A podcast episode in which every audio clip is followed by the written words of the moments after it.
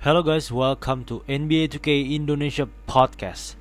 Di podcast ini kita akan ngebahas tentang NBA, NBA 2K dan masih banyak lagi tentang basketball tentunya. Dan langsung aja kita dengerin podcast episode 1 ini. Untuk episode ini kita akan ngebahas tentang NBA yang lagi seru-serunya.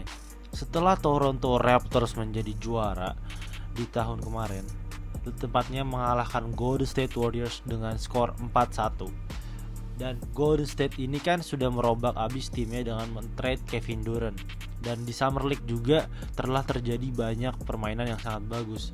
Dan gua akan memberikan opini gua terhadap Summer League ini karena banyak telah terjadi permainan-permainan yang bagus dan kita akan melihat bahwa akan terjadi banyak superstar yang akan muncul di NBA sekarang.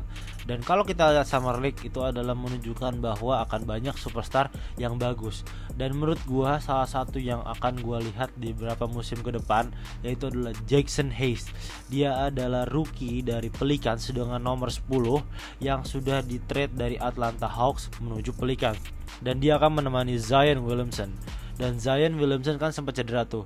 Dia bilang cedera lutut dan semoga Zion akan cepat sembuh. Karena gue ingin melihat sekali Zion bermain dengan Lonzo Ball dengan Jackson Hayes dengan Brandon Ingram tapi yang menjadi kesedihan gue adalah banyak pemain-pemain yang gue harapin untuk bermain di Summer League tidak main seperti Jay Moran dan masih banyak lagi. Ball ball juga nggak main setahu gue dan gue punya beberapa list untuk kalian. Kalau misalkan kalian punya list ini coba kalian juga dengerin dengan ini. Apakah kalian setuju dengan uh, opini gue gue punya top rookie yang akan bersinar di musim ini.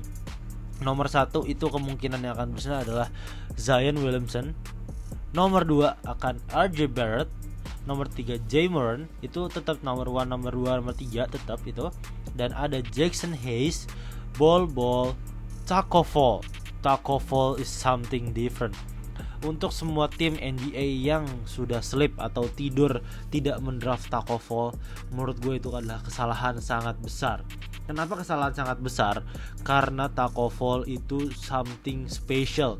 Dia memiliki tinggi dengan 7 foot 7. Dia itu sama dengan 2 meter 30 cm dan lebih tinggi dibandingkan Yao Ming dan itu menyebabkan dia menjadi pemain yang sangat membuat ancaman di bawah ring. Dan Celtics mendapatkan dia.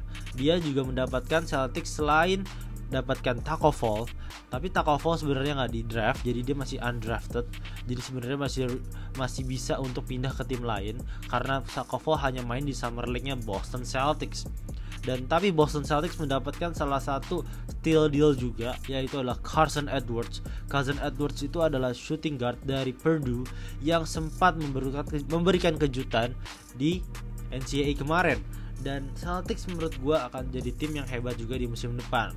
Tapi yang kita akan lihat adalah bahwa banyak pemain-pemain bintang ini yang seharusnya bisa bermain di Summer League tapi nggak main. Kayak waktu itu juga sempat ada Luka Doncic. Luka Doncic kan sempat cedera juga, bukan cedera lebih tepatnya. Sempat disirahatin karena untuk melindungi dia dari cedera akibat terlalu sering bermain di Eropa. Jadi dia disiapkan untuk main NBA-nya langsung makanya kayak seperti Jay Moran kayak kayak gitu-gitu mereka tidak dipersiapkan untuk Summer League lebih disiapkan untuk bermain di NBA real game-nya dan menurut kalian apakah Jay Moran itu salah satu top point guard yang ada di NBA dan bisa bersaing dengan point guard point guard lainnya? Apalagi kan sekarang NBA ini baru aja melakukan banyak banget trade. Kayak ada Russell Westbrook di trade dengan CP3 itu adalah hal juga yang sangat membuat kita berkejut karena apa? Karena CP3 itu adalah something specialnya yang dimiliki oleh Houston Rockets. Dan pertanyaan gue kenapa OKC melakukan trade itu? OKC memberikan Russell Westbrook itu adalah salah satu bukan salah satu mungkin itu adalah aset satu-satunya yang dimiliki oleh OKC sekarang agar bisa mempertahankan fanbase-nya OKC dan di trade dengan CP3 dan diberikannya OKC hanya memberikan Russell Westbrook. Dan CP3 diberikan dengan pick pick 2026 2022 come on OKC OKC kita butuh benar-benar future. Bukan kita benar-benar butuh pemain bukan future pick. 2026 masih lama lagi. Dan musim depan kalian punya apa? Dan Gallinari.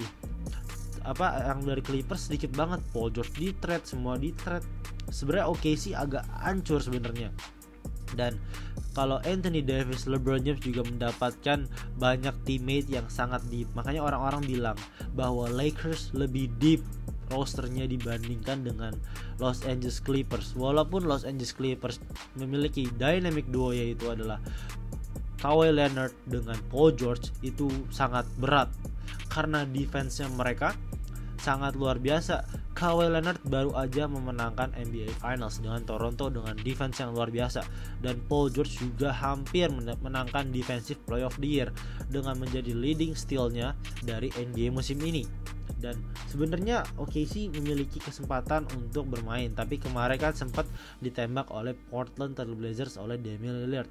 Makanya sejak tembakan itu OKC langsung hancur lebur dan menurut kalian juga apakah Clippers atau Los Angeles Lakers yang dapat memenangkan Battle of LA gue sendiri lebih tepat gue lebih senang untuk mendapatkan Lakers karena Lakers memiliki Anthony Davis, DeMarcus Cousins, Quinn Cook dan masih banyak lagi. Bener-bener rosternya deep banget. Kalau misalkan kalian lihat rosternya mereka punya Rajon Rondo, Javel McGee, Quinn Cook, Marcus Cousins, Anthony Davis, Danny Green, terus ada Bradley, Avery Bradley, banyak banget sebenarnya itu bener-bener deep banget. Makanya sebenarnya Lakers ini salah satu tim yang bisa menjadi papan atas. Tapi sebenarnya yang orang-orang bingung itu adalah mereka selalu melihat bahwa banyak pemain-pemain yang ingin bersatu. Tapi sebenarnya ini menjadikan baik untuk NBA karena NBA menjadi balance. Jadi NBA jadi balance jadi seru banget gitu. Jadi kita nontonnya juga nggak bosan kayak tahun lalu kan Golden State terus, Golden State terus, Golden State terus. Nggak ada perlawanan dari tim-tim lain. Dan sekarang sudah bersatu semua tim jadi ada dynamic duonya. Brooklyn Nets yaitu Kevin Durant dengan Kyrie Irving di Clippers ada Paul George dengan Kawhi Leonard di Golden State ada Klay Thompson ada D'Angelo Russell dan Stephen Curry di Los Angeles Lakers ada Anthony Davis dan LeBron James dan masih banyak lagi ada Russell Westbrook James Harden. Jadi bener-bener NBA itu udah balance lah. Ibaratnya kalau kita nonton film Thanos apa uh, Avengers Endgame uh, dunia ini udah balance dari NBA-nya karena Kevin Durant sempat cedera dan pindah ke Brooklyn Nets. Dan sebenarnya yang menjadi pertanyaan gue apakah banyak tim ini bisa konsisten dengan perpindahan pemainnya ini? Apakah NBA ini akan menjadi balance seperti zamannya Kobe or Shaq yang bisa yang juara tiba-tiba Dirk Nowitzki yang mengalahkan LeBron James menjadikan NBA ini kembali seru lagi gitu? Sebenarnya yang menjadi pertanyaan kita semua apakah NBA ini akan memberikan kejutan terbaik dibandingkan tahun-tahun sebelumnya. Dan apakah ada tim yang bisa terkejut? Seperti menurut gue ya yang orang-orang lihat selalu slip gitu tidak disadari adalah bahwa Utah Jazz. Utah Jazz ini merupakan tim yang selalu orang tidak lihat. Bahwa Utah Jazz ini memiliki Donovan Mitchell, Rudy Gobert, Joe Ingles dan mereka baru aja ngambil banyak pemain-pemain gitu kayak ada Jeff Green dan masih banyak lagi. Jadi rosternya bener-bener deep juga. Itu ibaratnya kayak Lakers dan Jazz itu adalah salah satu tim yang memiliki deep bench dan deep offense. Dan yang beneran dibutuhin adalah seperti itu. Walaupun kalian memiliki starting lineup yang luar biasa tapi kalian juga harus memiliki deep bench yang dapat mengcover pemain di kalian. Kayak misalkan lagi ketinggalan dan atau lagi leading pastikan pemainnya kan yang startingnya dicabut dan benchnya ini harus masuk untuk menjaga skor tersebut agar tidak terlalu turun atau tidak terlalu naik gitu. Nah sebenarnya akan seru banget sih musim depan. Dan gue juga udah gak sabar untuk melanjutkan podcast-podcast seperti ini. Dan kalau misalkan kalian seneng dengerin-dengerin podcast kayak gini Jangan lupa untuk di follow di Spotify di mana pun yang kalian dengerin ini. Dan kalian juga bisa follow Instagram gue namanya harman.rexodiputro dengan YouTube channel gue di situ gue juga ngebahas tentang NBA 2K gue main bikin gameplay NBA 2K karena NBA 2K belum ada di Indonesia yang main benar-benar serius. Karena bener NBA 2K itu adalah salah satu game yang sebenarnya di luar dunia itu di luar Indonesia itu sudah berkembang. Ada liganya di Amerika dan makanya gue ingin banget supaya kalau kalian yang dengerin ini kalian bisa share semuanya agar orang-orang bisa ter tergerak lah hatinya untuk membangkitkan NBA 2K nggak kalah sama FIFA gitu sebagai kalian yang suka basket. Dan sampai ketemu di podcast NBA 2K Indonesia episode selanjutnya. Dan jangan lupa untuk subscribe dan follow Instagram gue dan semua akun sosmed gue dan terima kasih yang sudah mendengarkan podcast episode 1 ini nama gue Harman sebagai podcaster kalian untuk episode 1 kali ini. Dan peace out everybody. Yoi